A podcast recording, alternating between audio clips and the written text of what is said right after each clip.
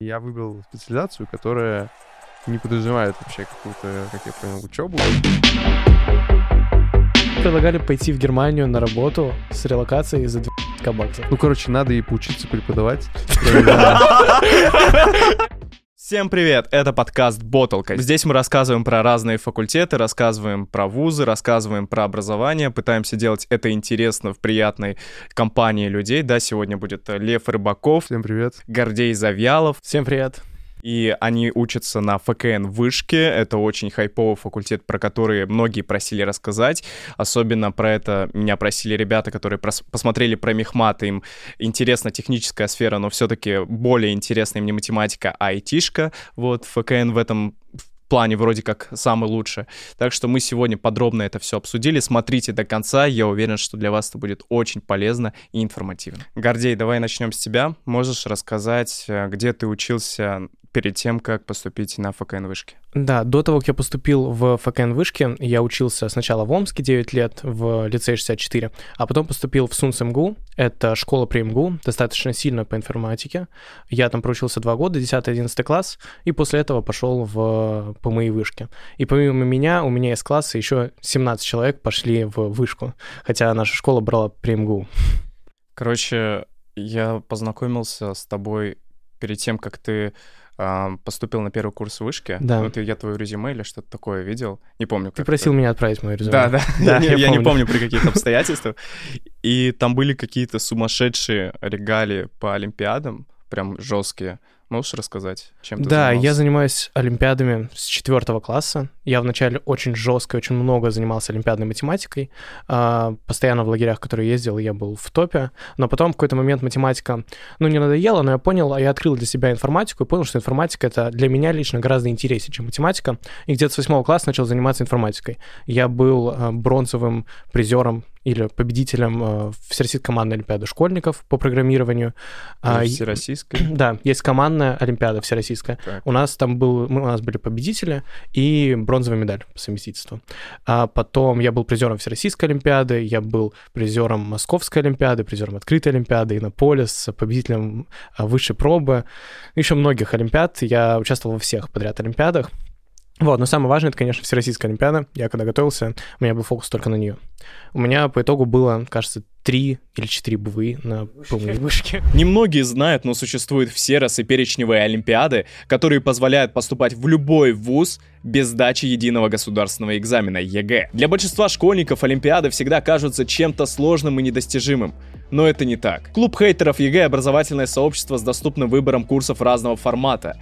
Именно их курсы смогут подготовить тебя к олимпиадам за год, не тратя драгоценных нервов.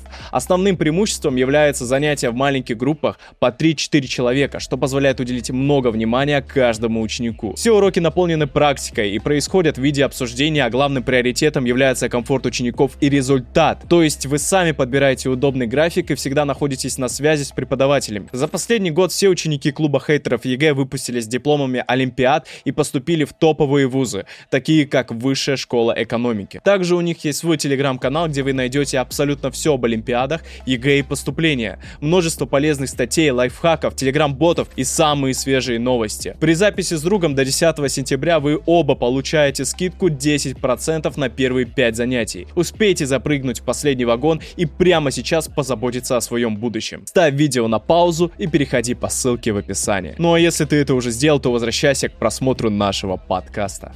А ты на каком курсе сейчас? Тоже На четвёртый? первом. Ну, я закончил первый. А, А ты третий закончил. да. Лев, ну расскажи тогда свой бэкграунд. Ладно, ну я тут даже близко как бы не стою. Я учился первые семь классов в частной школе. Это было очень маленькое, маленькое заведение. У нас в классе было человек 10, ну там от года к году. Ну, что за школа? Называется «Знайка».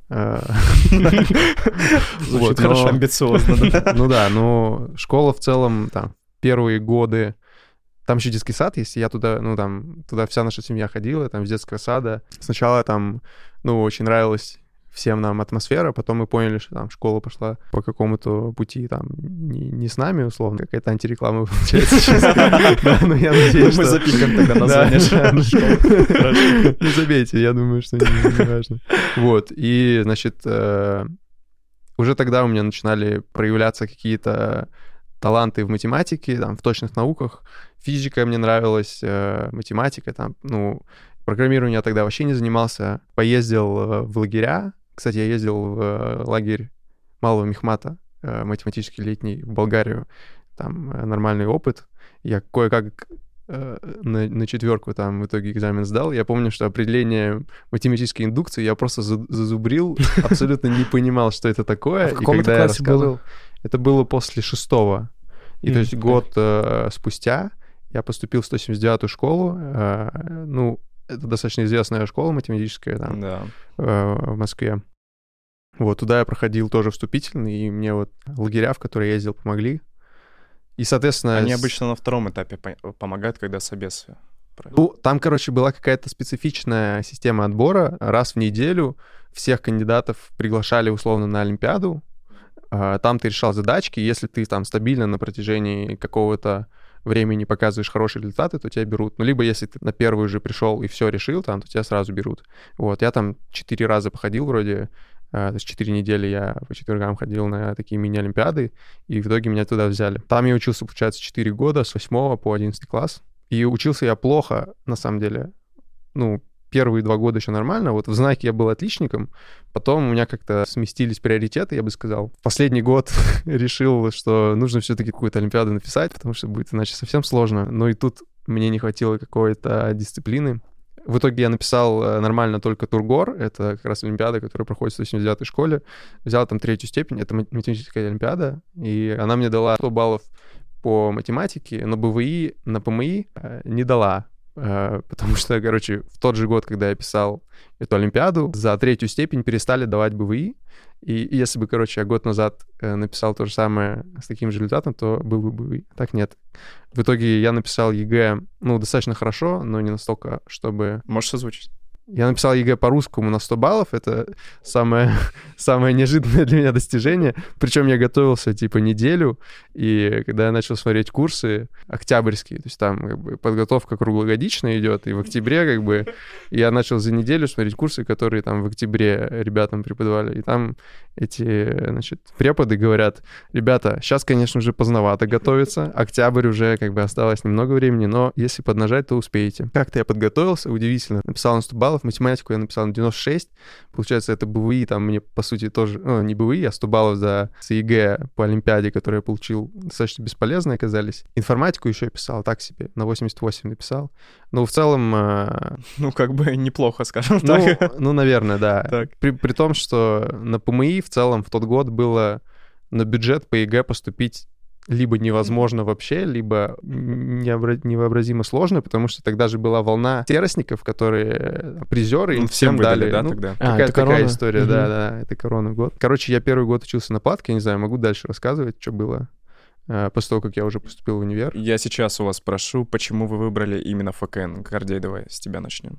Это был достаточно сложный и долгий выбор. Я действительно много не мог решить между вышкой и физтехом. Я даже для того, чтобы решить, ам, брал интервью у людей, которые уже учатся на ФКН, либо на физтехе. Я сделал для этого даже после этого отдельный сайт. Мы записывали интервью, я потом их транскрибировал в текст и сделал этот сайт публичным. Его даже где-то можно найти.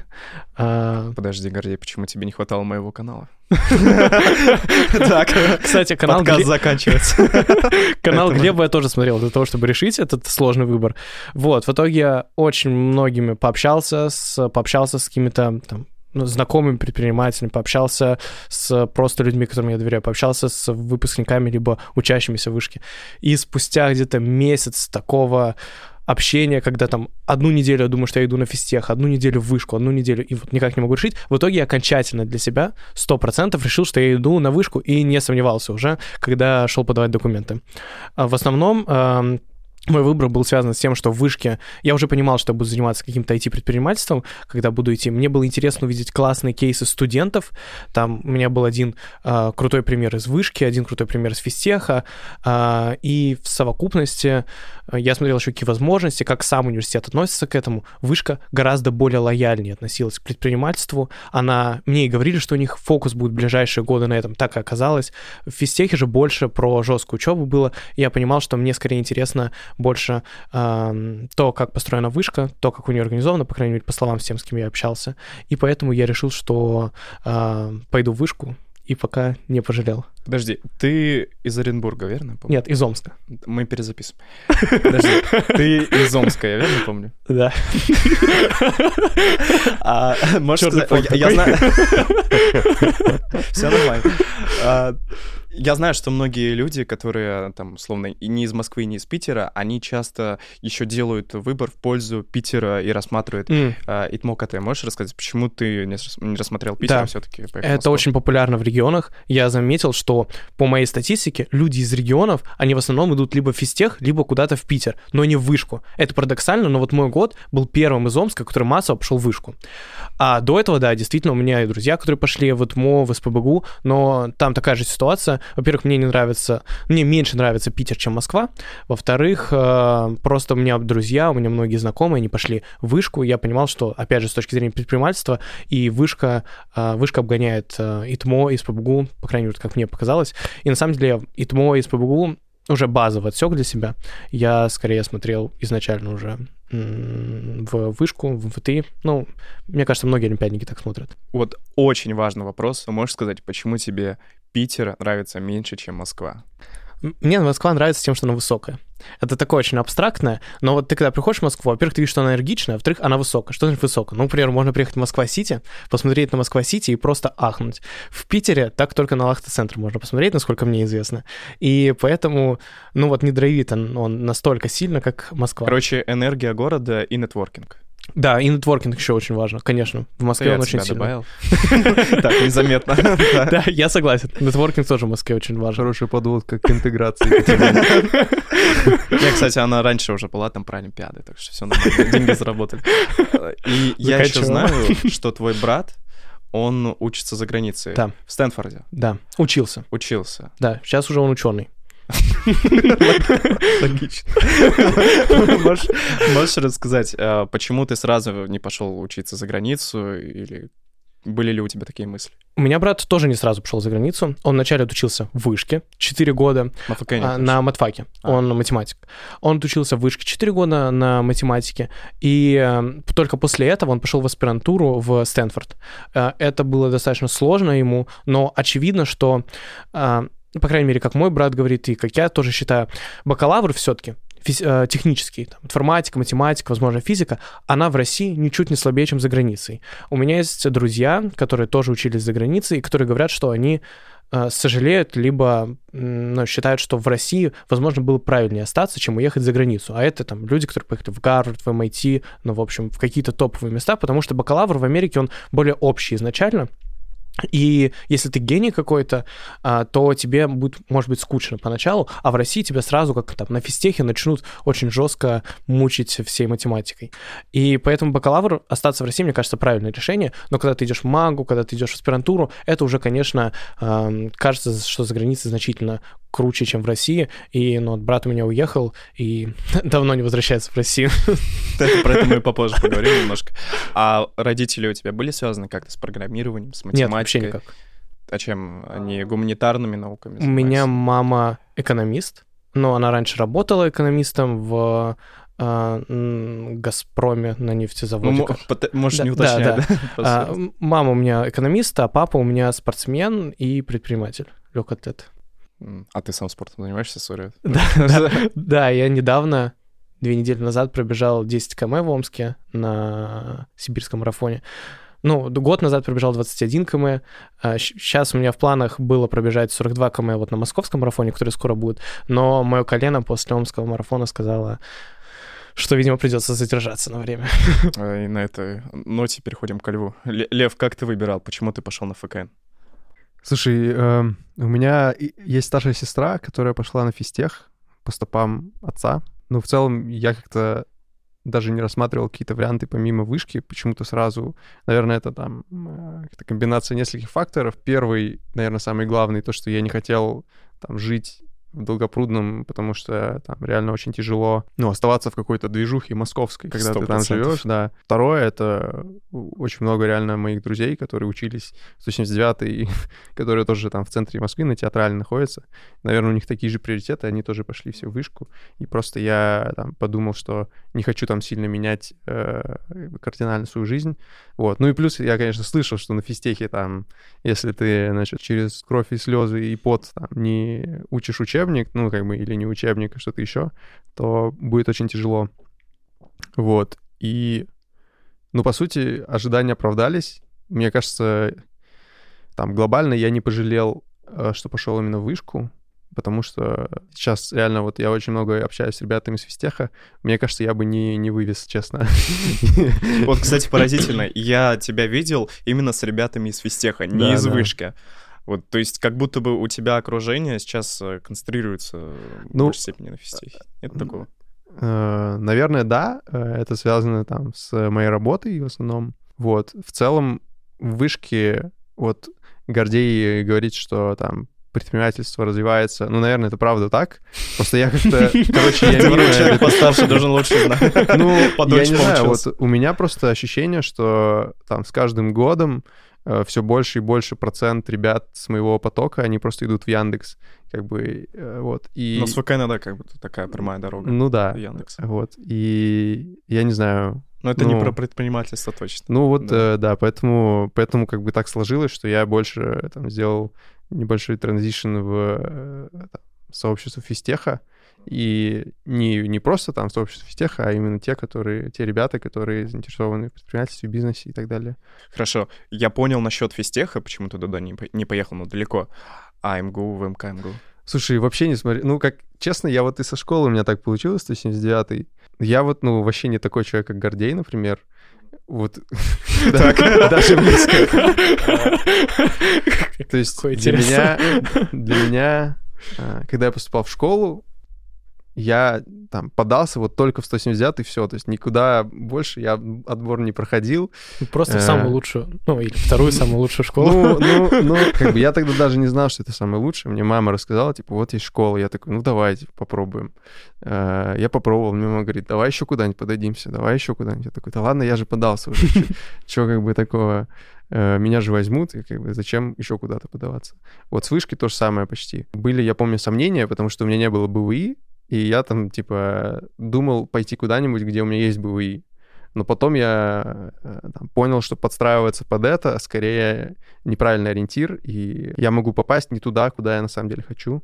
И поэтому я принял волевое решение там, первый год учиться на платке. Ну, это, кстати, мне кажется, очень важный поинт, потому что многие ребята сейчас имеют какой-то, ну, будут иметь, да, когда смотрят это интервью- а, какой-то БВИ в определенное место, но они понимают, что вот это не совсем то место, куда я хочу, и в этом случае многие откажутся от того, чтобы идти на платку. Но я, насколько знаю, вроде есть банки, которые кредит дают, ну, если у Да. тебя нет возможности, и там какой-то прям очень мизерный процент. Да, я вот... А некоторые еще вузы гранты дают. Мгм. Я вот сейчас общаюсь с парнем с ПИ, он взял эм, это как раз такой кредит образовательный. Да, там очень маленькая ставка, что-то 3%, и то ты отдаешь ее после того, как ты обучился, когда ты уже начинаешь работать, и он, по-моему, на 15 лет, тут надо уточнить, но как бы... Ни к чему вас не Да, призываю. да, не, не является финансовой конкретные рекомендацией. банки, да. Может быть, появится, я не знаю. Так в целом... в целом, Слушай, у тебя талант делать интеграцию. Да, Когда будет выпуск, уже появится. Знаете, тут уже на монтаже бутылки специальные будут с брендами стоять, все как надо. А не думал ли ты о том, чтобы поступать за границу куда-то? Вот э, эта мысль мне на самом деле пришла там только в последний год, я думал, ну как в Вовремя, последний да. год сейчас, то есть не, не до того, как я поступил в Да. вышку, а вот... В прошлом году в феврале, да, ты хотел? Не, кстати, э, вот в этом мае, в этом мае я такой, а что типа, если в Магу поехать куда-нибудь? Вот, но я посмотрел э, варианты там, подумал, подумал, и пока мне кажется, что это тоже не, не, мой, не мой вариант, вот, а до, до универа я вообще об этом не думал, и тут ничего не могу сказать. А чем твоя сестра занимается? Типа, Моя сестра на физтехе, она, э, у нее был факультет биомедицины, если не ошибаюсь, БМ. А, вот, и, ну, там везде нужно знать физику, а тут еще нужно знать еще и химию, и, наверное, очень серьезно, вот. у Ну, нее то есть тоже, значительное да. ответвление от тебя. Ну, то Э, есть, Да, э, да, да. Ну, на самом деле у сестры тоже интересный путь. Она... У нее тоже там большие были таланты в точных науках, мгм. но в последние там два года обучения в школе, 10-11 класс, она пошла в лицей при вышке. При этом у нее там тоже какая-то была специализация, что-то такое, социологии или, Мгм. ну, в общем, гуманитарная какая-то. А, И вот она выбрала, месяц там поучилась, и потом там поменяла на какое-то тех- э, технарское направление, и через год, там спустя год, она пошла на физтех. То есть, э, как бы она настолько вообще там везде, Везде чувствовала себе, попробовала, да, что Круто. могла преуспеть, что вот там настолько как бы 180 э, градусов был разворот. Тут можно тоже мотивационный такой Давай. момент сделать. Давай. Э, Если, ребят, Смотри в камеру Да. на шорт. если вы думаете, что вы только гуманитарий или только технарь, возможно, вы заблуждаетесь, возможно, это вам внушили. Не бойтесь пробовать новое. По крайней мере, теорема Пифагора точно вам по силам. Вот. Смотри, я знаю, что Игорь Рыбаков, он учился на физтехе, да, и он предпринимательством занимался. А мама, она с гуманитарной сферой была связана или с чем? У мамы, если не ошибаюсь, три высших образования. А. И, и там, ну, а, там а, я, я, я- всегда забываю. Ну, одно из них дизайнер. а, то есть она больше творческая а, натура. До сих пор а, очень часто мама рисует, делает просто какие-то элементы творчества, искусства. Короче, больше творческий такой да, да. человек. Но а, сейчас Да. она не работает. Э, В этом надобности нет. да. В общем, э, ребят, было очень интересно послушать, как вы поступали, но давайте узнаем, как вам было учиться на первом курсе, насколько это было тяжело. Гордей, давай начнем с тебя. А, да, тут надо сделать важную ремарку, что на ПМИ а, обучение на первом курсе и на втором курсе, оно разделяется на потоки. Есть поток P+, это углубленное программирование. Да. Есть поток M+, это углубленная математика. А есть поток P+, M+, это когда и то, и то углубленное. Вот я был в P+, M+, у нас две таких группы было из 12 или 13, и подразумевается, что это достаточно сложное обучение. Но это было сложно, наверное, в последние месяцы первого курса, но вообще глобально это не прям чтобы супер сложно, по крайней мере, если есть какой-то олимпиадный бэкграунд. Многие, кто без олимпиадного бэкграунда, кто поступает по ЕГЭ, они идут там в основной поток, либо там один плюсик только. Но мне было несложно, у меня получалось совмещать с чем-то еще, поэтому, ну так, нормально. Подожди, почему тебе было несложно? Можешь объяснить просто? Про- Я, я знаю, насколько ты был о, супер занят своей работой на первом курсе, поэтому для меня это не, не, не очевидно. Ну, а, давай разобьем. Сначала про P++ поговорим. P+, это, по сути, на первом курсе просто олимпиадное программирование. Его засунули в программу университета. Я олимпиадное программирование знал еще с, э, эм, со школы. Поэтому, условно, когда у нас были какие-то контесты, ну, там просто появлялись задачи, которые я уже знаю. Там у меня друзья закрывали контест, просто копируя задачи, которые они уже решали.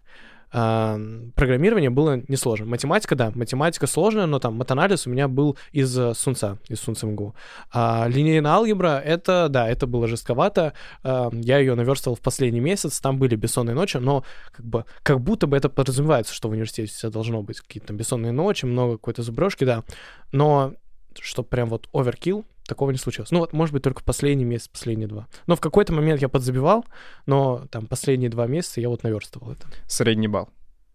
GPA. Кажется, в конце третьего модуля, то есть три четверти, у меня был восемь с половиной, а в конце четвер... ну, у нас четыре модуля, Так. а в конце четвертого модуля семь с половиной или восемь, что-то семь и семь, что-то такое. Ну, подупал, да? Это Да. из-за работы, да, скорее всего. Это из-за того, что, во-первых, пошли э, экзамены по самым сложным предметам, там линал, алгебра были неприятные. И да, на них сильно подупало. А можешь рассказать, как было учиться твоим однокурсникам в целом? А, Мне кажется, что моим однокурсникам, которые действительно много ходили учиться и там погружались в программу, им было, они очень много времени тратили на учебу. То есть те, кто в топе рейтинга, а, они прям очень, очень много тратили. Ты с восемь с половиной не был в топе рейтинга? А, Тогда я был где-то в 50%, сейчас я где-то в 60%, что-то такое. Ну, то есть это не топ точно. а, Восемь с половиной — это не топ, да? Да, ну, может быть, Офигеть. ну, что... Ну, да, мне кажется, что среднее все таки повыше, потому что есть, условно, какая-нибудь экономика, право, Мгм. физкультура. А, физкультура там зачет. Вот. Ну, Я, честно, не часто открываю этот рейтинг. Лучше не открывай, да, не расстраивался. Понимаю. Да, но те, кто хотели учиться и там хотели много учиться, там, в науку уходить. То есть, если ты хочешь уходить в науку, то там ты берешь какие-то дополнительные факультативы, по которым у тебя тоже есть зачеты, по которым у тебя есть экзамен, там, топологию у меня много друзей брали. У тебя начинается жесть, если ты хочешь, а, если ты хочешь, там, условно, уйти с восьмерки на десятку, то это очень жесткий ап. А, но если ты хочешь там получить 6-8, там, то это не сильно сложно. А, поэтому и те, кто хотели много учиться, они много учились, они страдали, да. Лев, как тебе было учиться? Я, как сказал, я на первом году э, учился на платке, у меня была там железная цель перейти на бюджет. Понятно, это я скорее для себя хотел там себе что-то доказать. что- Гештальт закрыть. Ну да, да. Э, Потому что у меня оставалось до сих пор, что я эту Олимпиаду не смог там написать, мне не дали бы и что такое. Вот, и поэтому я там усердно учился, гораздо больше, чем в школе, потому что в школе я почти не учился. Я делал домашки, там, ходил на семинары, на лекции. Ну, Там временами было тяжело готовиться там, но, опять же, наверное, мне помог мой бэкграунд, то, что я из э, школы, где там, учат олимпиадной математики, матанализ у нас тоже был, по сути, в школе, там, про пределы э, я уже все знал, поэтому тут было не очень тяжело. Э, Линейная алгебра мне даже нравилась. В целом я геометрию в школе любил, там это переросло в, э, в линал. Там тоже там какие-то, когда воображать нужны конструкции, мне, мне это просто очень прикалывало, и поэтому я хорошо учил там. Вот. И сейчас попытался посмотреть свой средний балл. э, Вот. Э, После первого курса я средний балл не нашел, но персентиль у меня был 9 с чем-то процентов. То есть, Вау. короче, Ого. 30 место у меня это очень жестко. 300 с лишним. Вот. Но там, ну вот я перевелся на бюджет, и там, как понимаете, Мотивация уже, да, спала. там, там, там уже э, на морально-волевых я как-то второй год еще я более-менее учился. Сейчас там у меня ну, парочка четверок, пятерок уже есть, ну, по десятибалльной шкале. Поэтому, ну, в целом, э, не то, что я сильно расстроен этому, на самом деле. А ты учился на плюс или М Не, я- Где вообще? Мы, короче... Важное уточнение. Хорошо, что мы там с Гордеем э, такие разные, я бы сказал. Я на обычном, то есть у меня была там 209 группа, которая не М+, не П+, не есть у меня была, там, можно сказать, самая лайтовая программа, и, ну, она все равно там тяжелая, я не знаю, там, насколько они различаются, на самом деле, наверное, там М+, П+, это реально hard, вот, но в остальном там, ну, то есть все равно программа сопоставима по сложности, да, может, не, не так много или именно олимпиадной математики и там олимпиадного программирования, а, но как бы науку изучать нужно, вот. Но, опять же, мне было тяжело, но не там, прям я а, умирал. Даже по моему ощущению, основа, она может быть сложнее, чем э, углубленная, потому что в основе э, очень много дают домашек, чтобы вот все учились постоянно, а в углубленном там как бы как будто бы считают, что и так все ок, и могут так подзабивать немножко с домашками, э, как будто бы люди сами должны это делать, поэтому как бы если ты хочешь э, чем-то еще заниматься и при этом что в углубленном, то может даже тебе будет проще в основе. Есть такой лайфхак. Сложнее в основе, наоборот. Да, сложнее в основе. Да-да-да. Была какая-то разница между людьми, которые учились с тобой в основе, и П плюс М плюс? Ну, в плане, там, по их достижениям, по тому, на какие работы они попадают, там, какие компании делают. Ну, наверное, да. Ну, с П+, была явно видна разница. То есть в П+, просто там были ребята, которые там а, Олимпиаду какую-то затащили по проге, ну, в основном, вот. И, ну, я это связываю как раз с, чем, с тем, что ребята уже хорошо знают программирование, тем более олимпиадное, и им, по сути, ничего не стоит, ничего не стоит, может, даже проще им пойти на П+, потому что там, э, не знаю, домашек меньше. В целом, как бы, наверное, там, пилотные потоки, то есть П плюс, это реально там, сливки, да, то есть в целом на ПМИ идут ребята очень умные, а там самые умные, там, пипец, все раз э, и по проге, и по матеше и так далее, вот их можно найти именно на пилотных потоках, если вы хотите, не знаю, попасть в окружение таких ребят, то вам туда, но главное не вылететь после этого. Вот, э, да, поговорим про это. Сколько ребят отчислили у вас за 4 курса? Слушай, я такой статистики вообще не знаю. Три курса. Гордей, за твой, за твой курс. Да, У за три курса. У меня отчис... ну, во-первых, никого не отчислили, потому что еще передача есть. Так, Ну, да. зимой могли отчислить. А у меня, скорее, люди сами уходили. А, Кажется, из моей группы мне было 37 человек, сейчас нас 31, по-моему. То есть человек 6 ушло. Ушло там либо потому что мобилизация, либо потому что сами ушли. Ну, человек 6. Ну, а на самом деле очень мало. То есть это из-за учебы прям, ну, очень мало людей ушло. А в основном все выдерживают. на дистант не могут перевести, если что? Могут, но просто кто-то не... Кто-то, кто уезжает за границу, они потом в другие вузы просто за границей поступают. А, Вот я с Понял. другом недавно встречался, он в Хельсинки поступил, учился со мной в группе, а сейчас уехал. Не было ощущения у тебя хотя бы, знаешь, ну, ты какой-то четкой статистики не знаешь, но вот ряды, они начинают пустеть. А. Нет такого? Не было? Ну, не, не, ну, я, я точно помню, что там после первого курса какие-то ребята из моей группы ушли. Вроде нас даже пересобрали по группам, то есть Мгм. у нас было там вроде на старте 12 их, а после первого курса там последние две распределили по остальным. То есть, ну, в целом, поэтому можно судить о том, сколько ребят ушло, да? Ну, Ну, типа, да. сколько получается? так. Там процентов 15. Ну, что-то много так, на взгляд. Ну, наверное, просто Мне кажется, для, больше. для ПМИ нормально. Ну, да. Не, вот я помню, кстати, сейчас вспомнил цифру, что там было после первого года 11 свободных бюджетных мест. То есть, наверное, это значит, что 11 ребят, которые Ушли, да. да, были на бюджете, они ушли. Но неизвестно, сколько с платкой ушли. А вот чтобы на бюджет перевестись, это же вроде, по-моему, достаточно на э, хорошо закрыться. Нет, там, э, там нет? как, ну, там типа конкурентная система. По, по истечению там первого года каждый может подать заявление на бюджет и переведут Мгм. тех, которые в Самые лучшие. рейтинге, да.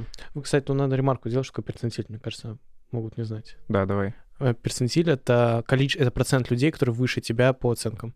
Ты это вырежешь. Это отдельный фрагмент будет, да, с черно-белой, с пояснением. Рубрика «Гордей объяснит». Гордей, объясни. может, еще что-нибудь?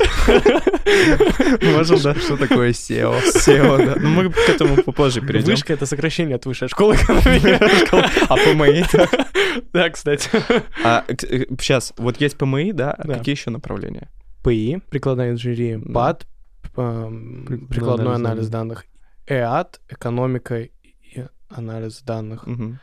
и КНАТ, компьютерный, что-то За там. мой год были только три первых. Вот, то, что Вот у сказал. меня появились новые ад, КНАТ. Я- вроде они есть, Понаделали. А можешь Да. рассказать, э, там, знаешь ты про них вообще? что Да, у меня друг с ЭАДа, он как раз тоже перевелся на ПМИ. Это программа а, совместно эконо- эконома и а, ПМИ, и. ФКН. То есть их там учат экономике, но при этом преподают прогу, математику, как на ПМИ. А, Скажем так, это программа для тех, кто стали призерами в сервисе по экономике, чтобы они потом могли уйти в ПМИ на ФКН, потому что ФКН с призером в сервисе по экономике не берут. А КНАТ — это что-то дистанционное, чисто программа дистанционная. и Я Дистанционный бакалавриат, да? да, дистанционный бакалавриат, соответственно, я оттуда ни с кем не знаком.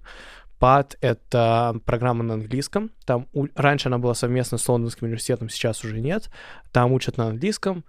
А, Там почти все это платные места. В основном туда идут ребята, которые как раз хотят предпринимательством каким-то заниматься, а там больше вот такие софт-скиллы.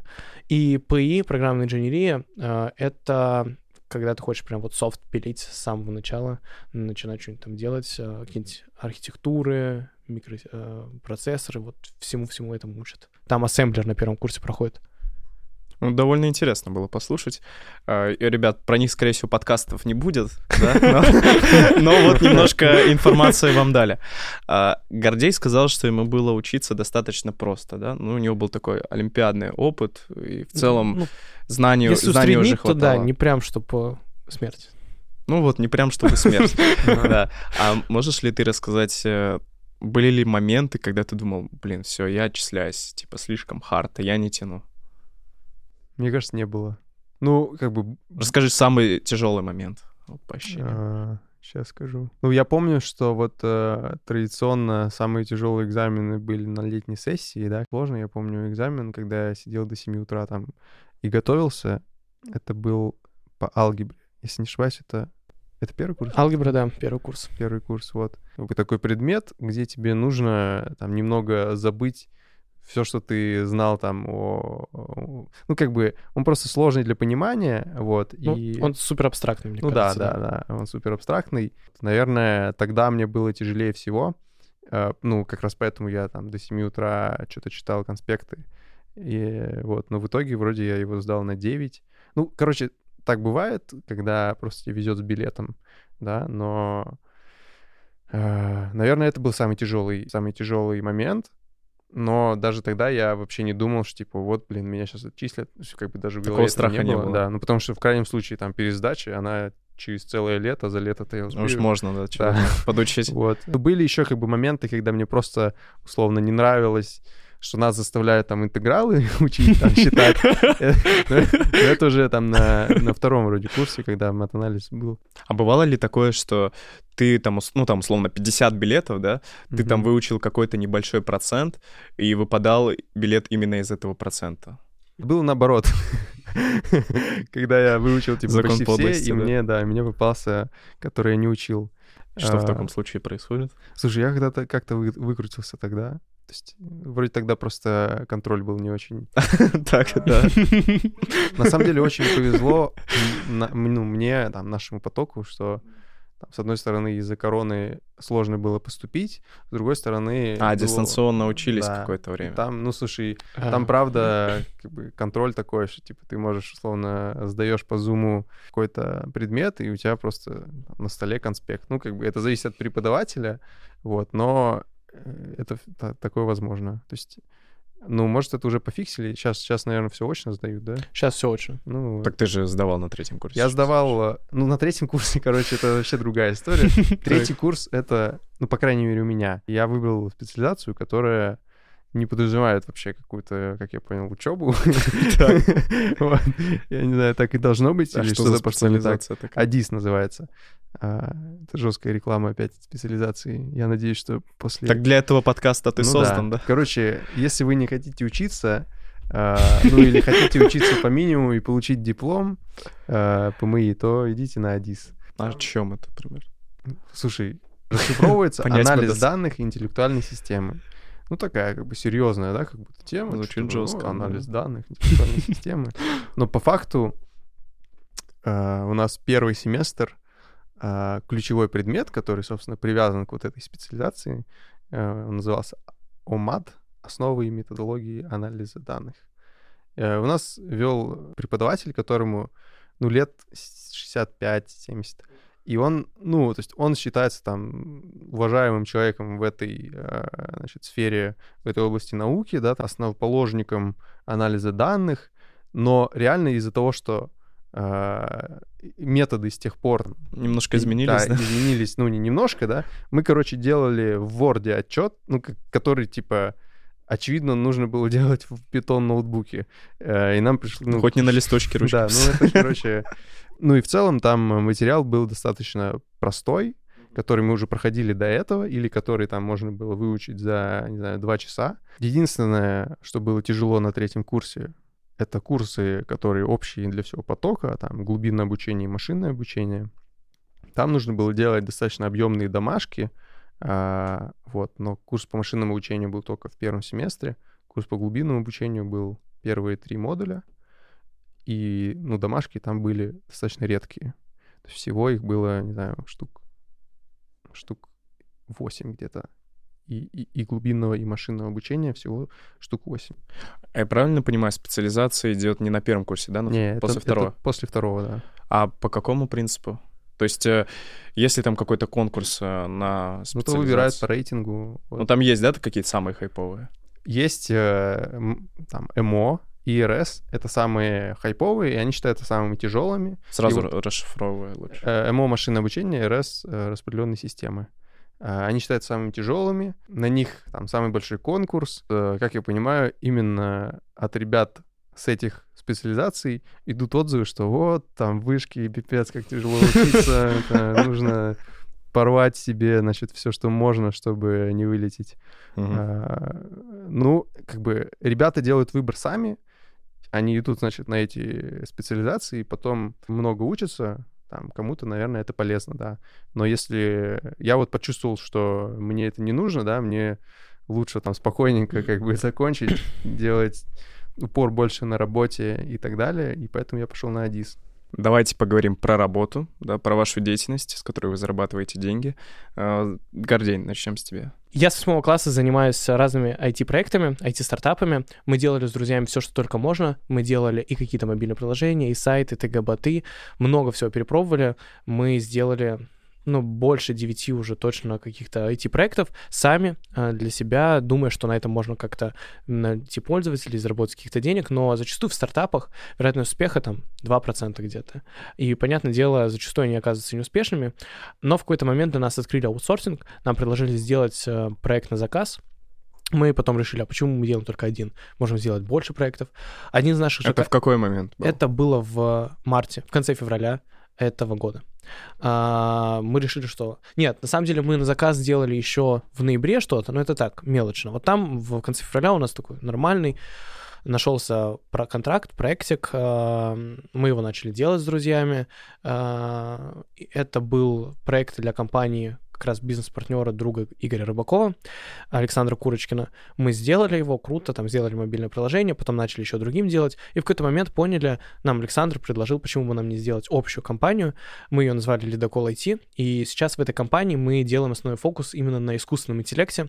Сейчас вот как раз вот в этот период начал очень сильно э, развиваться искусственный интеллект. Многие люди поняли, что искусственный интеллект в их бизнесе может быть полезен. Многие э, это предприниматели поняли, многие разработчики поняли, что какие-то проекты с искусственным интеллектом можно сделать значительно проще, используя просто API уже сделанных каких-то решений.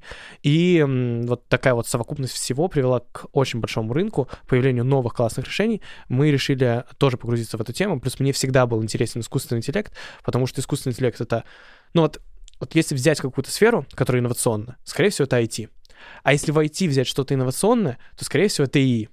Поэтому это вот инновационное в квадрате что-то. И поэтому ИИ, мне кажется, супер крутой темой. Мы начали делать проекты в ИИ. Мы не отказываемся от сайтов, от мобильных приложений, от ТГ-ботов. Присылайте заказы ваши. Да, да. Если нужно сделать что-то другое, то мы не отказываем пока что. Гордей Завьялов. Ледокол идти, да. Ледокол идти. Но если, э, но если к нам приходит что-то с ИИ, то, во-первых, я супер радуюсь. Во-вторых, мы всегда рады такие проекты делать. И у нас глобальная идея в том, что мы берем создаем много разных продуктов в и которые мы можем предлагать, которые могут улучшать в разных компаниях их э, процессы, их бизнес-процессы и все-все-все. И вот сейчас у нас на этом фокус, мы там зарегистрировали компанию, и вот мы, там, я, Александр Курочкин и Матвей Гусаров, это всех сейчас вот вместе развиваем эту студию. Я так понимаю, нельзя тебя спрашивать о том, сколько ты заработал за этот год, правильно? Э, ну да, наверное, я не хочу озвучивать, но, скажем так, у меня в начале моей учебы была цель, что я хочу, что я не хочу пойти в какую-то компанию IT, разработчиком, потому что, понятно, там, с бэкграундом олимпиадным я могу э, идти в какие-то компании, и, наверное, меня быстро возьмут достаточно, но мне не хотелось, я долго думал весь первый курс, как мне сделать так, чтобы я не работал где-то в эти компании, чтобы я занимался тем, что мне интересно. Um, и при этом мог как-то жить, не знаю, не едя гречку каждый день. И мне кажется, что у меня это получилось, и это самое главное. То есть мне кажется, что сейчас от студии денег достаточно, чтобы, э, ну, чтобы мягко говоря, я думаю, хорошо жить, чтобы иногда там ходить, ездить в Владивосток, я вот сейчас приехал из Владивостока, но как бы глобально у меня фокус все-таки не на деньги какой-то в студии, а на продукты, потому что мне кажется, что если сделать продукт с каким-то успешным, э, который может быть супер успешным, может быть применен в куче компаний, то это гораздо круче. И вот у меня больше фокус в такой идеологический даже момент. Хорошо, я понял про тебя. Да. Можешь рассказать про своих одногруппников на первом курсе? То есть, где они работают, там, самые крупные зарплаты, которые ты там слышал? Вот до этого мы обсуждали про первокурсников, про, про студентов, что они идут в Яндекс. Ну, у меня в группе действительно много людей пошло в Яндекс, особенно в группе P+, которая просто программирование. Там большинство сейчас в Яндексе или в каких-то других компаниях. Я знаю как минимум пять человек, которые на первом курсе middle программиста. Mm. Middle программист это зарплата типа 200-250к. И у меня есть друг, который уже сеньор на первом курсе. Ну, ну, точнее, ему платят как сеньору, но там такая стартап, но как бы, я думаю, что он действительно примерно такого уровня. На первом курсе это, ну, это, такого не бывает. И сколько сеньору примерно могут платить? Сеньору больше 300 платят. Там 300, 400, 500, там уже нет какого-то. Там фикса. нет какого-то ограничения, да. да? Там, если ты супер жесткий сеньор, то тебе могут платить очень много. Вот. А, но в целом, в среднем-то, конечно, люди это стажеры, джуны. Ну, сколько там в Яндексе? 80 тысяч, 90 тысяч а, за 40 часов в месяц. Ну, вот а, многие уже ушли. Да. А вот эти ребята, они э, имели какой-то олимпиадный бэкграунд, про кото- которых ты озвучил, ме- медлы Да. сеньора? По моему опыту, в основном люди идут на стажировки с группами с плюсом. Может Мгм. быть, потому что я меньше общаюсь с новой, а, но с те, кто с плюсом, им буквально нужно пойти просто на собеседование, и их возьмут. Я слышал, мне кажется, я даже не знаю ни одного примера, когда человек хотел пойти на стажировку, и его не взяли из группы там с П+. А, за основы? А, из основы, мне кажется, есть такие примеры. Но там просто, ну, бывают те, кто нет опыта вообще программирования. Смотри, я понял, что общий вектор ребят в Яндекс.Сети, но, может быть, есть еще какие-то компании? Ну, в Яндекс, там, в Озон, в ВК. В ВК, я не знаю. Ну, какие-то IT-гиганты, IT-корпорации, туда много идут. А, В Сбер. В Сбер, Ну, да, я имею в виду самые популярные. там. Да, да, самые популярные, как бы, к ним сами приходят компании. У нас есть там День карьеры, День, день Яндекса есть на ВКНе. Нормально.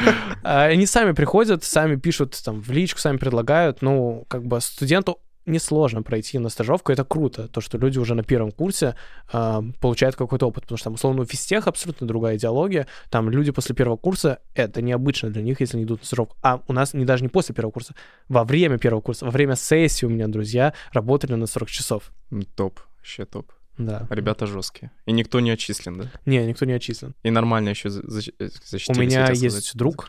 Он сейчас поступил в ШАТ, он работает в точке, он работает в стартапе, Хорошо, что у него вкусные точки. и Я тоже. Ну и он учится в П+, параллельно. Это вот его ждет в сентябре. Ну, как бы... Ну, до этого он там работал в точке, отбирался в шат и сдавал сессию. Ну, как бы... Это жестко. Такие тоже есть. Это, очень это- жестко. это я, дико. я не представляю. А, Лев, расскажи про свой опыт работы, когда ты начинал, чем занимаешься сейчас. Первый раз я пошел там на официальную работу на втором курсе.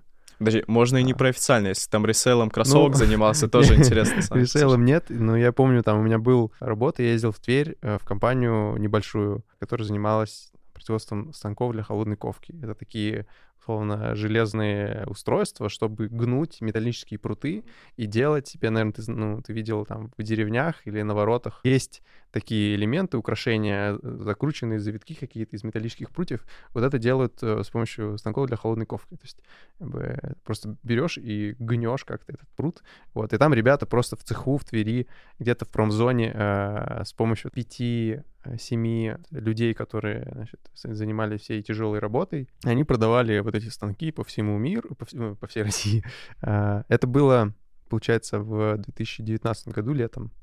Вот. И я туда приехал просто... э, Ну, это был, короче, знакомый моего папы, и мне папа такой, типа, вот съезди. Это был очень интересный experience, потому что я, по сути, всеми процессами, которые внутри компании, познакомился. То есть я занимался там и настройкой рекламы, потому что у них основной трафик просто с рекламы идет. То есть в Яндексе там Директ или Таргет. И там холодными продажами. Я просто звонил на Авито э, по номерам. Я помню, там была очень смешная история. Ну, я типа захожу в какой-то город, отображается предложение из этого города. Да я просто по очереди звоню там по номерам, предлагаю им эти станки. И на какой-то, типа там, на 10 или на 15 раз мне уже отвечают, там мужики как бы в одном городе живут, они уже друг с другом знакомы.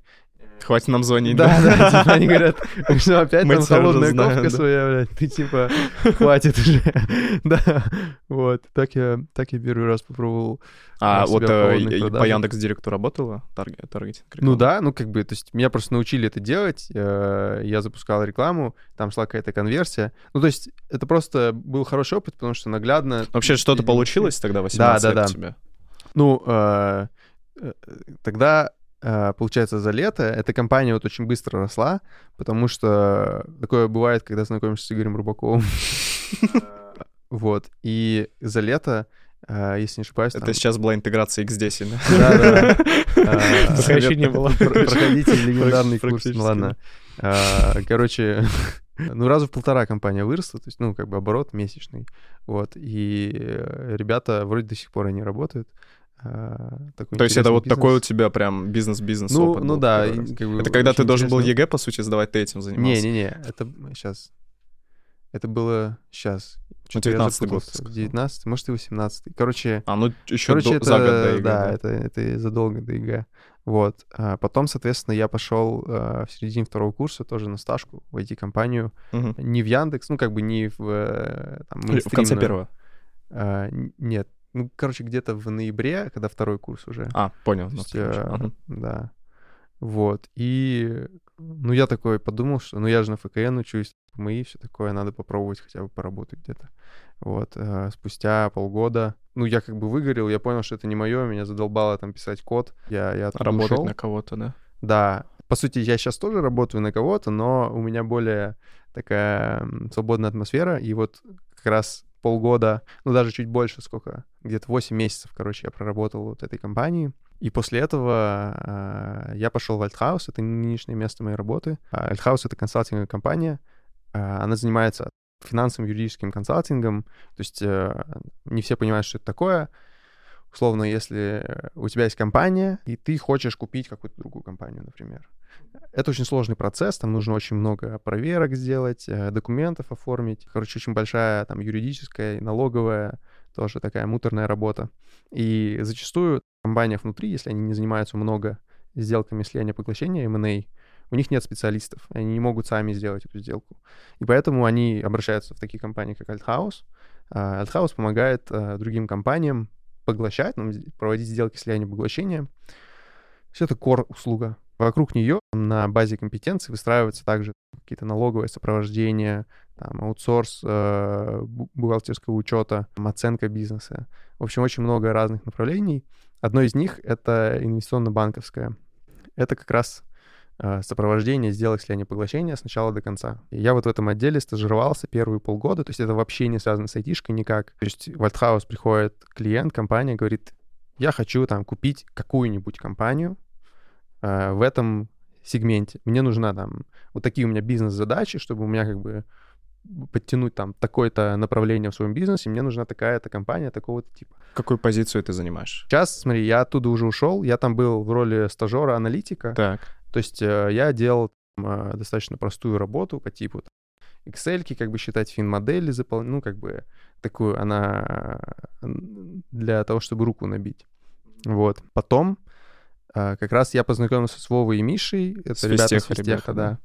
Они тогда тоже уже поняли, что... Они тогда стажировались в Яков партнеры, в целом встали на трек консалтинга, и, ну, как бы я тоже на трек консалтинга встал, и мы здесь придумали сделать внутри компании Althouse направление Althouse Quant, которое там сейчас мы ведем до сих пор.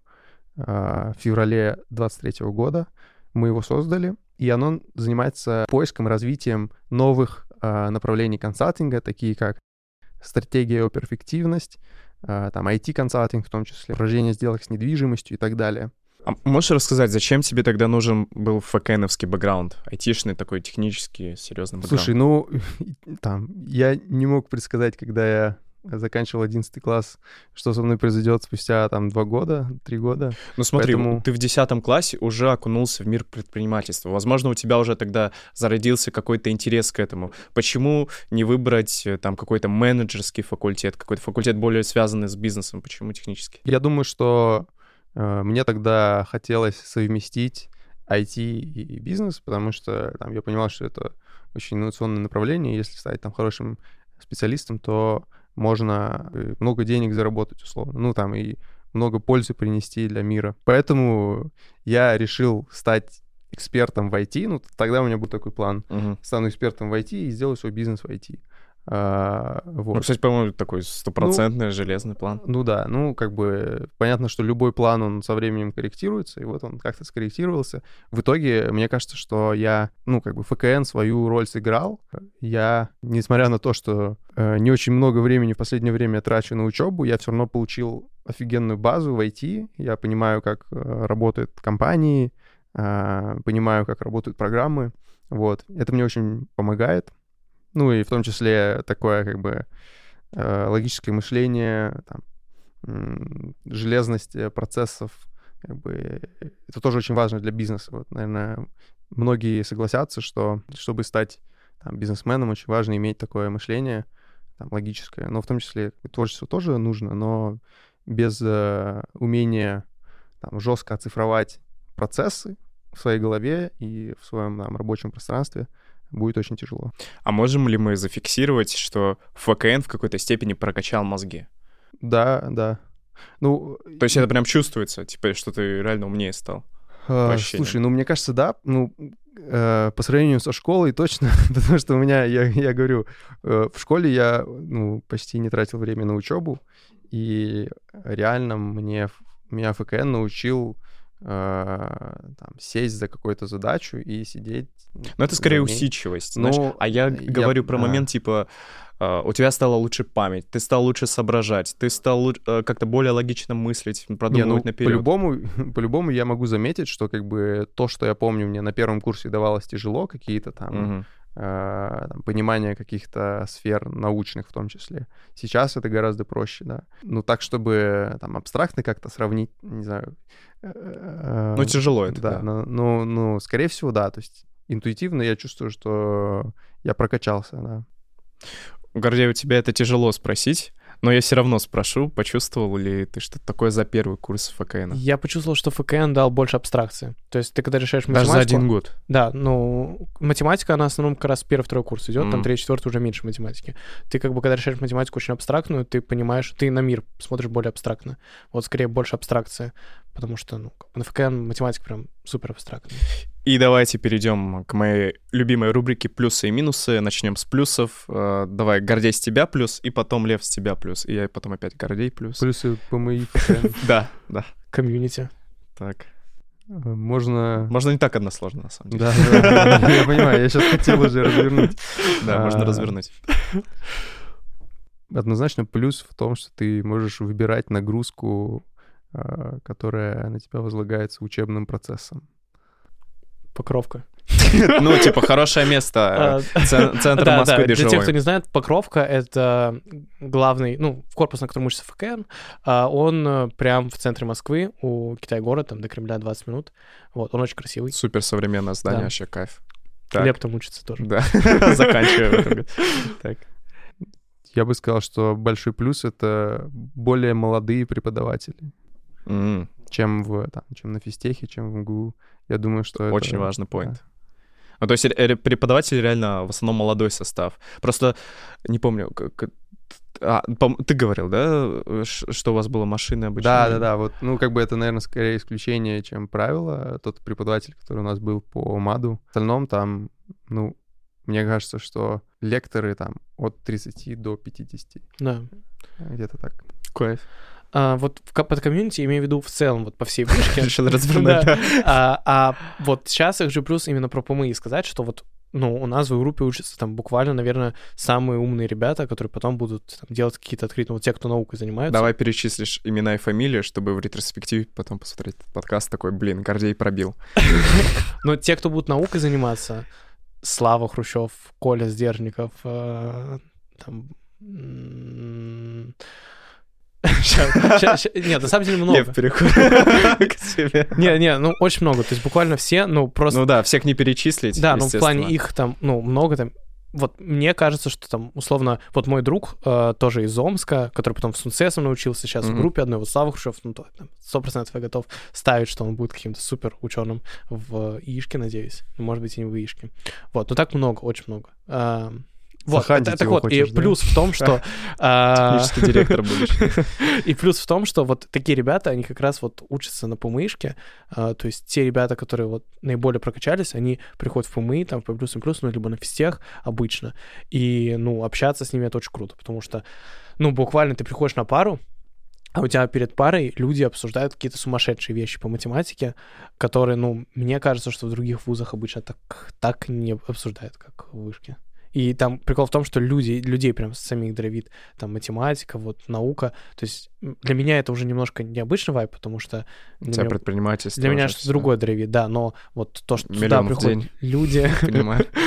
то, что люди приходят туда с наукой на пары, которыми ты в группе учишься, это типа, ну, очень круто и очень атмосферно. Лев, еще плюсы есть какие-то? Еще плюс, ну, наверное, возможность влиять на какие-то административные аспекты обучения. Мгм. А, тоже по... Ну, понятно, что я не могу там знать как это в МГУ и как на физтехе, если мы сравниваем там эти три вуза.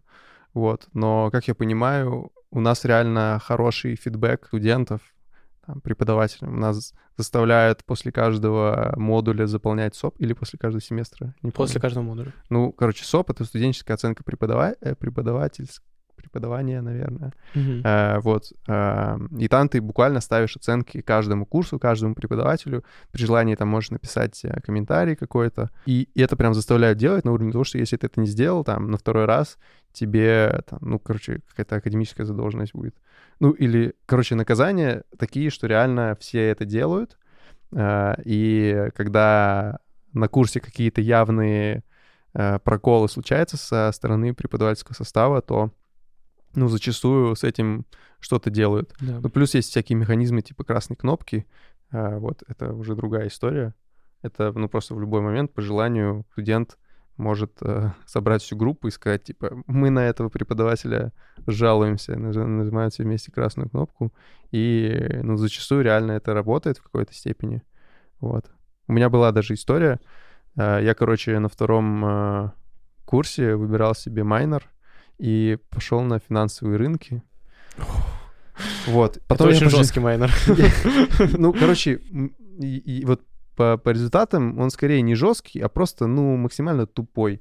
У нас сегодня реклама просто всего, что можно.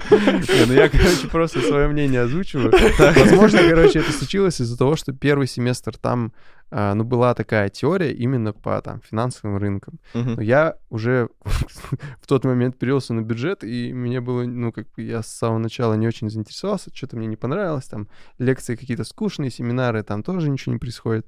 И я просто, ну, не ходил на него. В итоге я закрылся там на 6 где-то. И после первого семестра там было как бы распределение э, на второй семестр по рейтингу. То есть ты, видимо, шел на какой-то более крутой курс, если ты в топе рейтинга, и на менее крутой, если ты не в топе рейтинга. И я попал на э, трек, который называется информационное сопровождение бизнеса. Вроде он так называется. По сути, это просто бухгалтерия какая-то. То есть мы... э, ну, плюс еще препод был, ну, преподавательница была э, из э, Нижнего Новгорода, и э, явно... Ну, короче, надо ей поучиться преподавать. Это в начало ролика пойдет. Это, знаешь, это и хейт Нижнего Новгорода, и преподавательница, вообще все. Нижнем Новгороде никаких претензий нет. Давайте имя.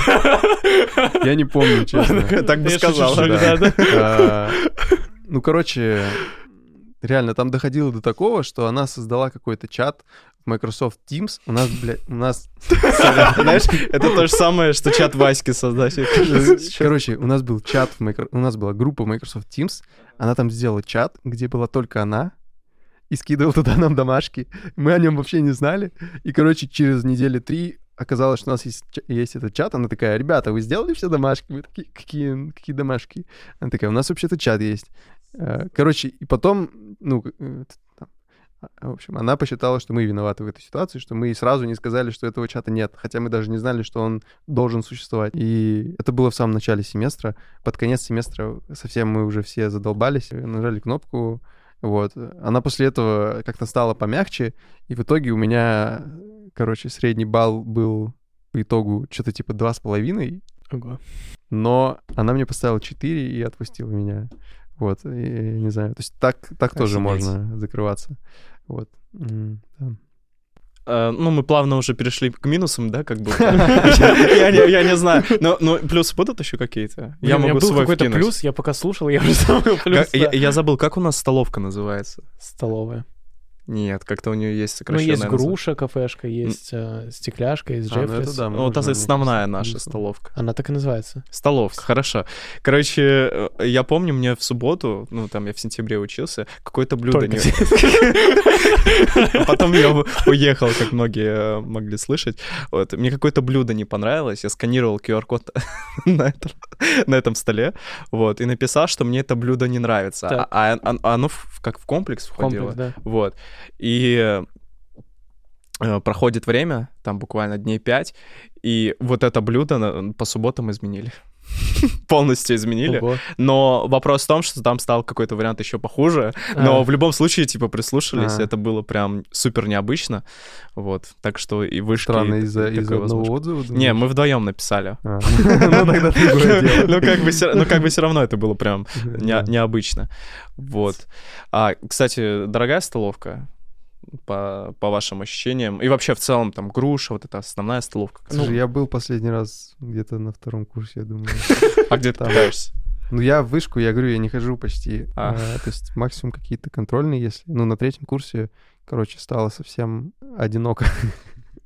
Не, на самом деле, я имею в виду, что реально можно туда не ходить или ходить там раз в месяц, если ты на Одиссе. Я не знаю, как на других специализациях. Вот. Э, Если возвращаться к столовке, то вроде если комплекс брать, то прям очень бюджетно. И если вы не генеральный директор, то вы это точно сможете себе позволить. А если вы генеральный директор, то можно и что угодно брать, не знаю. Да даже не А- комплекс. Обычно генеральные директоры, они все долги списывают, и они ни то, ни то не могут взять. Сделаем- еще поправочку. Сколько ты зарабатываешь? Да, к сожалению, никто не ответил. но- А, Ребят, а так, подожди, я у тебя не спросил, сколько зарабатывали твои одногруппники. А, ну... Ну, сколько в пике там были какие-то самые крутые ребята? Слушай, ну, наверное, самые крутые — это те, у кого зарплаты в долларах были. Потому что, ну, то есть Так, на, так. на третьем курсе там уже ребята, ну, наверное, даже на втором, э, некоторых ребят брали там и в Google, и в какие-то другие там хедж-фонды, которые зарубежные. Вот, ну и там зарплаты... э, На превьюшку сейчас готовится да. название. А, Ну, ну, я думаю, там в районе 5000 долларов. а, Полмиллиона. Вот. Ну, как бы по текущему курсу это совсем кайф. Ну, а как думаешь, лям кто-нибудь м, и больше зарабатывал в месяц? Ну, Ну, на ну, третьем я- с- миллиард процентов. Давай. А, ну, дадим возможность. наверное, Гордей знает. А, Мне кажется, он про знает конкретных людей. Про себя, да? Нет, нет, нет. Миллиард процентов. Не, ну, наверное, правда кто-то был там. В хедж-фондах я слышал, вообще там баснословные деньги платят. А, тем более, как бы, если возможность какой-то какой-то процент с того, что ты э, зарабатываешь для них себе получать, то реально... Там и больше миллиона. Мне предлагали Да? Да? Мне предлагали пойти в Германию на работу с релокацией за 12к баксов Месяц. месяц. Я отказался. Миллион сто в месяц первого курса КН. Название готово, спасибо, Гордей. Мы- все сделали, отлично. Так, и теперь мы можем э, перейти к минусам, да, уже полноценно. Да. Давай, Гордей, с тебя минус или с тебя? Сейчас, ну его надо придумать, блин. Ну ничего себе. Лев? Ну, я бы сказал, что, ну, возможно, это, короче, не только минус э, вышки. Так случилось, что я в ковидный год э, поступил, и как раз комьюнити у нас почти не было. Ну, э, есть какие-то маленькие группки, которые там собираются и, условно, э, тусят вместе, но прям э, комьюнити между там студентами на разных, в разных группах не было. Но, скорее всего, это из-за того, что была дистанционка жесткая, я там своих одногруппников видел только когда какие-то экзамены тяжелые, э, которые должны были быть очно. Вот. А, Ну, то есть потом как бы была возможность, когда вот э, началась очное, началось очное обучение, со всеми там познакомиться, но уже, понятно, не то. Как бы ты не на первом курсе, когда только пришел, и у всех как бы энтузиазм, типа новые связи, там новые э, сообщества создавать.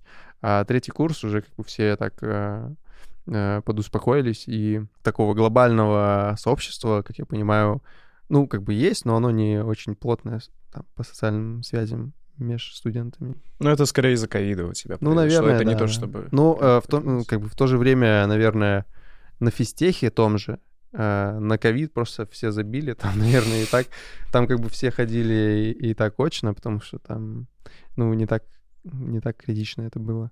Вот, Единственное поэтому- место, где забили, мне да, кажется. со- со- сообществу физтеха просто ничего не мешает э, процветать, как будто бы.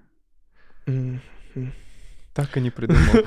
Минусов нет. Не, ну, Минусов. Честно говоря, нет, ну вот если бы я что-то делал, ну, как бы строил как-то вуз, то вышка реально очень хороший прототип того, как нужно хорошо сделать вуз. Как бы. Ты получаешь какую-то стипендию у вышки? Я на первом курсе получал стипендию, сейчас нет. А можешь рассказать, вот ты как олимпиадник, сколько ты стипендий получил? У меня была стипендия... Поехали. А, У меня была просто вышкинская стипендия. Зачем с малых? озвучивай. Это там почти, ну, 2000 рублей. Потом была Яндексовская стипендия, это 15 тысяч. Потом была стипендия ВКонтакте. Я не помню, то ли 15, то ли 20 тысяч. Потом президентская стипендия, это 20 тысяч. От нее я отказался и вернул ее полностью. И еще у некоторых людей, которые олимпиадники и сдали нормальный ЕГЭ, была стипендия мэра Москвы. Это что-то почти 10 тысяч.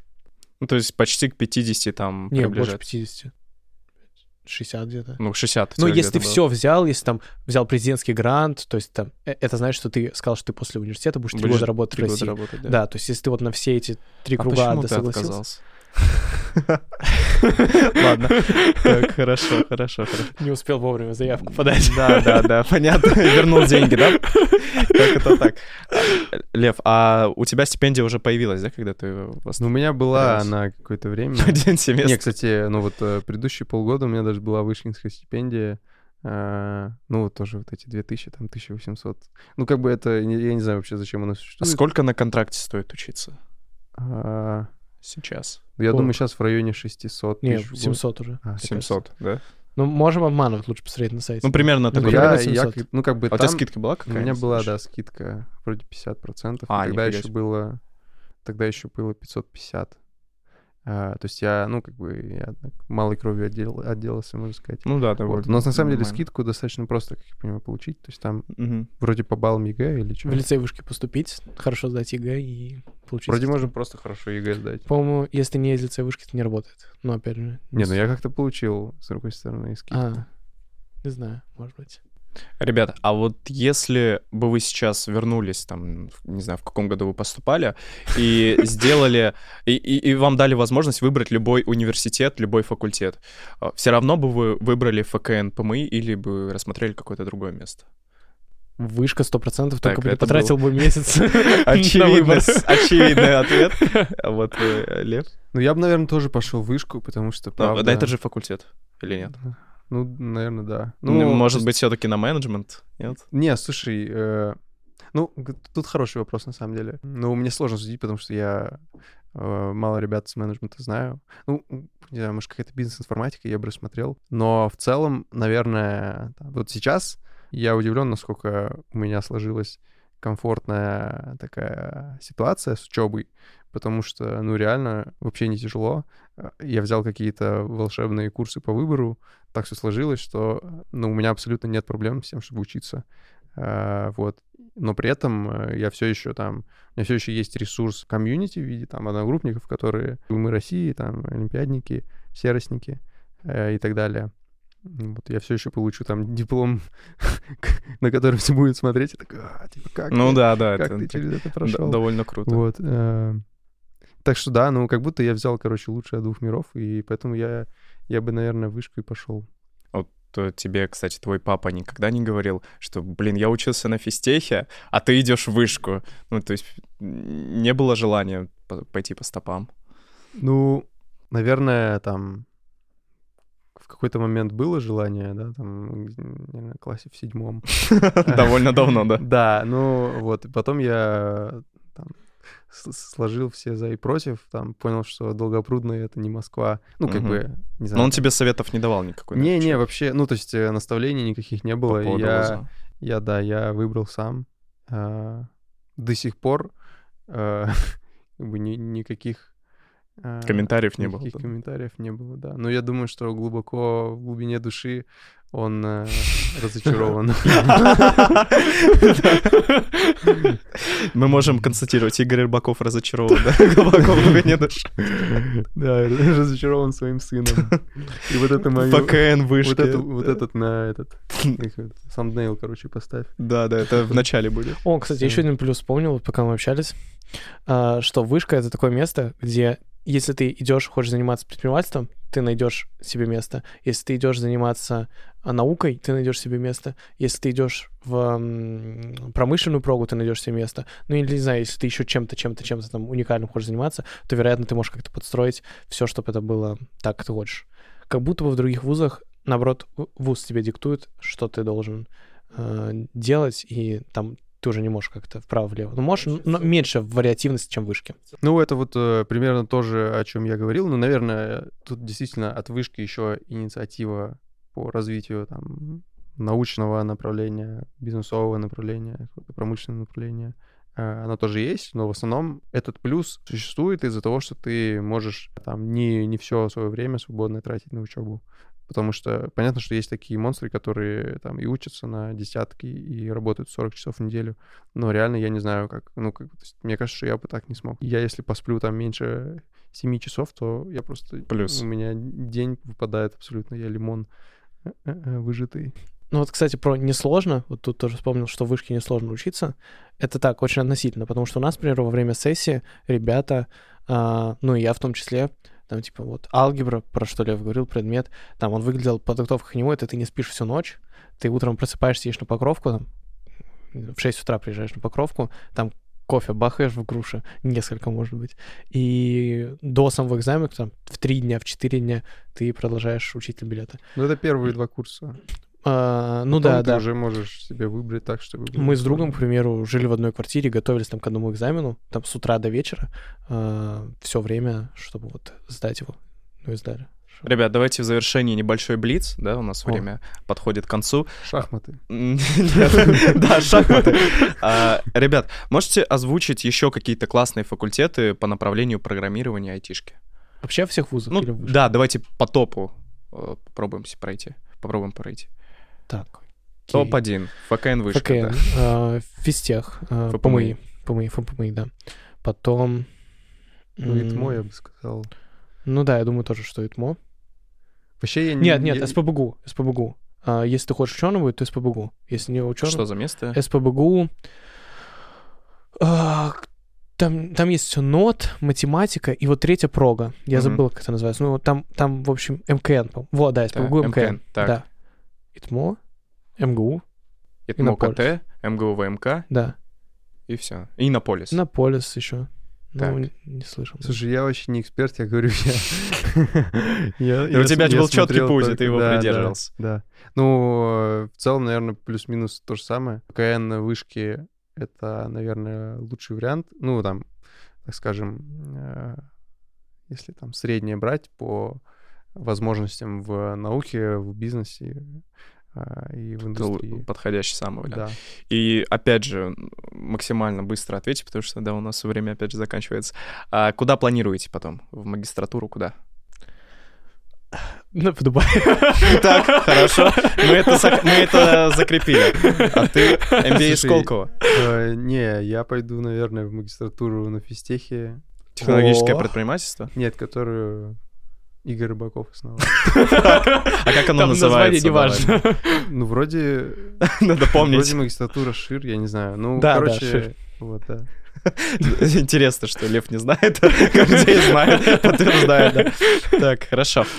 А, И давайте вот прям в завершение, уже прям в завершение, пожелания школьникам или ребятам молодым, которые нас смотрят, просто вот какие-то от вас пожелания. Но если школьники, то, мне кажется, самое важное — это, во-первых, олимпиадами заниматься, потому что олимпиадами, да. Да-да-да, давай. А если вы школьник, то самое важное — это заниматься... Это, во-первых, заниматься чем-то помимо того, чтобы учиться в школе, заниматься чем-то дополнительно. Лучше, конечно, делать, э, заниматься олимпиадами, учиться, э, желательно по информатике либо математике, плюс с какими-то дополнительными активностями. Если вам интересна информатика, то дополнительные проекты уже в школьном возрасте будут жестким бэкграундом у вас и в университете, когда вы будете поступать, э, будете устраиваться на какую-то работу. Поэтому сам- самое важное — это просто что-то делать э, и в правильном направлении, даже если вы школьник. Лев. Да, ну, мне кажется, Гордей очень правильно сказал. А, В целом сейчас даже для школьников очень большие возможности, э, чего бы ты ни хотел делать. Если ты хочешь идти в науку, то, пожалуйста, если ты хочешь идти в бизнес, пожалуйста, делай проекты. Если, ну, как бы даже стажировки реально берут сейчас э, э, ребят из школы. Поэтому никакой проблемы в том, что выучить в школе нет. Э, Действительно, надо какие- какие-то навыки получить работы до окончания университета, я, я так считаю. Ребят, большое спасибо, что пришли, рассказали. Было очень круто, информативно. Спасибо тебе, Глеб. Да. Спасибо, что Вы- нас слушали. Да, спасибо. Вырежем все, что нужно, да. И, ребят, обязательно подписывайтесь на этот канал. Здесь будет очень много про образование. Это будет полезно как и для абитуриентов, так и для студентов, так и для их родителей. Вот. Тут э, реально будем мы делать огромную работу в этой сфере. Также подписывайтесь на телеграм-канал, подписывайтесь на мой основной YouTube-канал Глеб Соломин, где мы разговариваем в основном с медийными уже какими-то людьми про образов... а, саморазвитие, бизнес какие-то подобные темы. Вот, большое спасибо, пишите свои комментарии, что вы думаете вообще про это. Пока.